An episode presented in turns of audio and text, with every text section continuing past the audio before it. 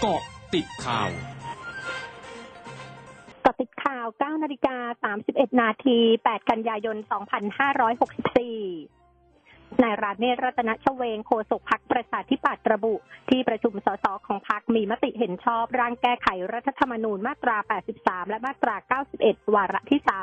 ที่จะมีการประชุมพิจารณาร่วมกันของรัฐสภาในวันที่ 10 กันยายนนี้ โดยไม่ได้มีความกังวลใด ๆ และเชื่อว่าสมาชิกรัฐสภาจะให้ความเห็นชอบผ่านวาระที่ 3 ไปได้อย่างแน่นอน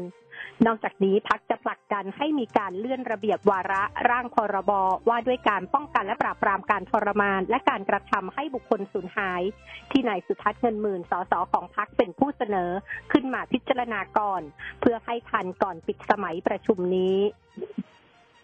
นายแพทย์ธีระวรธนารัตน์คณะแพทยศาสตร์จุฬาลงกรณ์มหาวิทยาลัยโพสต์เฟซบุ๊กว่าโรคโควิด -19 สายพันธุ์เดลต้าแพร่ไปทั่วโลกแล้ว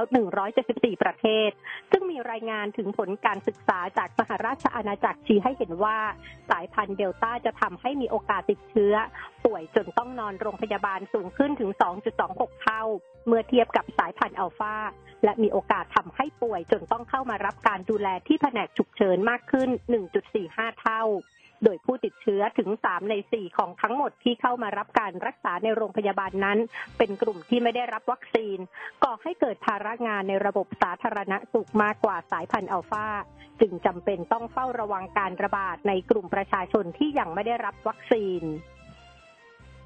นางสาวรัชดาธนาดิเรก รองโฆษกประจำสำนักนายกรัฐมนตรีเผย รัฐบาลเร่งเดินหน้าแก้ปัญหาการส่งออกสินค้าเกษตรข้ามพรมแดนไปจีน จึงได้เห็นชอบให้เพิ่มจุดนำเข้าและส่งออกในภาคผนวกของพิธีสาร ว่าด้วยข้อกำหนดในการกักกันโรคและตรวจสอบสำหรับการส่งออกและนำเข้าผลไม้ผ่านประเทศที่ 3 โดยกระทรวงเกษตรและสหกรณ์ได้หารือกับสำนักงานศุลกากรจีน มีความเห็นชอบร่วมกันเพิ่มจุดนำเข้าและส่งออกจำนวน7ด่าน โดยเป็นด่านของจีน 6 ด่าน และด่านของไทย 1 ด่าน คือด่านหนองคาย เพื่อรองรับการส่งสินค้าผ่านรถไฟความเร็วสูงของลาวและจีน ซึ่งจะช่วยอำนวยความสะดวกทำให้ผู้ส่งออกผลไม้ไทยนำผลไม้เข้าจีนได้รวดเร็วขึ้น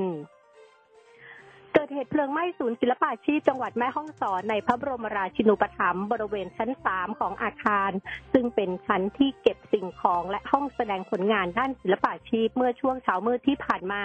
เจ้าหน้าที่ดับเพลิงเทศบาลเมืองแม่ฮ่องสอนนำรถดับเพลิง เร่งฉีดน้ำควบคุมเพลิงนานหนึ่งชั่วโมงเพลิงจึงสงบ และกั้นพื้นที่เกิดเหตุบริเวณโดยรอบอาคาร โดยมีพลตำรวจตรีอนุชาอ่วมเจริญ ผู้บังคับการตำรวจภูธรจังหวัดแม่ฮ่องสอนลงพื้นที่ร่วมสั่งการ ซึ่งหลังจากเพลิงสงบ ตรวจสอบพบมีทรัพย์สินและสิ่งของเสียหายเป็นบริเวณกว้าง ส่วนสาเหตุเจ้าหน้าที่กองพิสูจน์หลักฐานจะเข้าตรวจสอบวันนี้เพื่อหาสาเหตุเพลิงไหม้ต่อไป ช่วงหน้าคืบหน้าข่าวอาเซียนค่ะร้อยจุดห้าคืบหน้าอาเซียน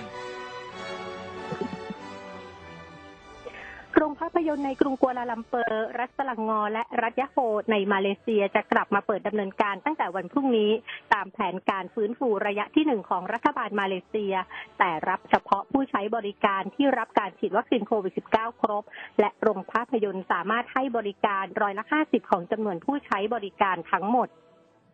ทั้งนี้กระทรวงสาธารณสุขมาเลเซียรายงานวานนี้พบผู้ติดเชื้อไวรัสโควิด -19 รายใหม่ 18,547 ราย ซึ่งเป็นผู้ติดเชื้อภายในประเทศ 18,529 ราย เสียชีวิตเพิ่ม 311 ราย ทำให้มาเลเซียมีผู้ติดเชื้อสะสมอยู่ที่มากกว่า 1 ล้าน8แสน8หมื่นราย เสียชีวิตทั้งหมด 18,802 ราย ขณะที่จำนวนผู้ติดเชื้อที่รักษาหายอยู่ที่ร้อยละ 85.6 ของจำนวนผู้ติดเชื้อทั้งหมด กระทรวงรักชาติและกิจการทหารผ่านศึกของเกาหลีใต้เผยวันนี้สุสานแห่งชาติ 11 แห่งทั่วเกาหลีใต้จะปิดทำการวันที่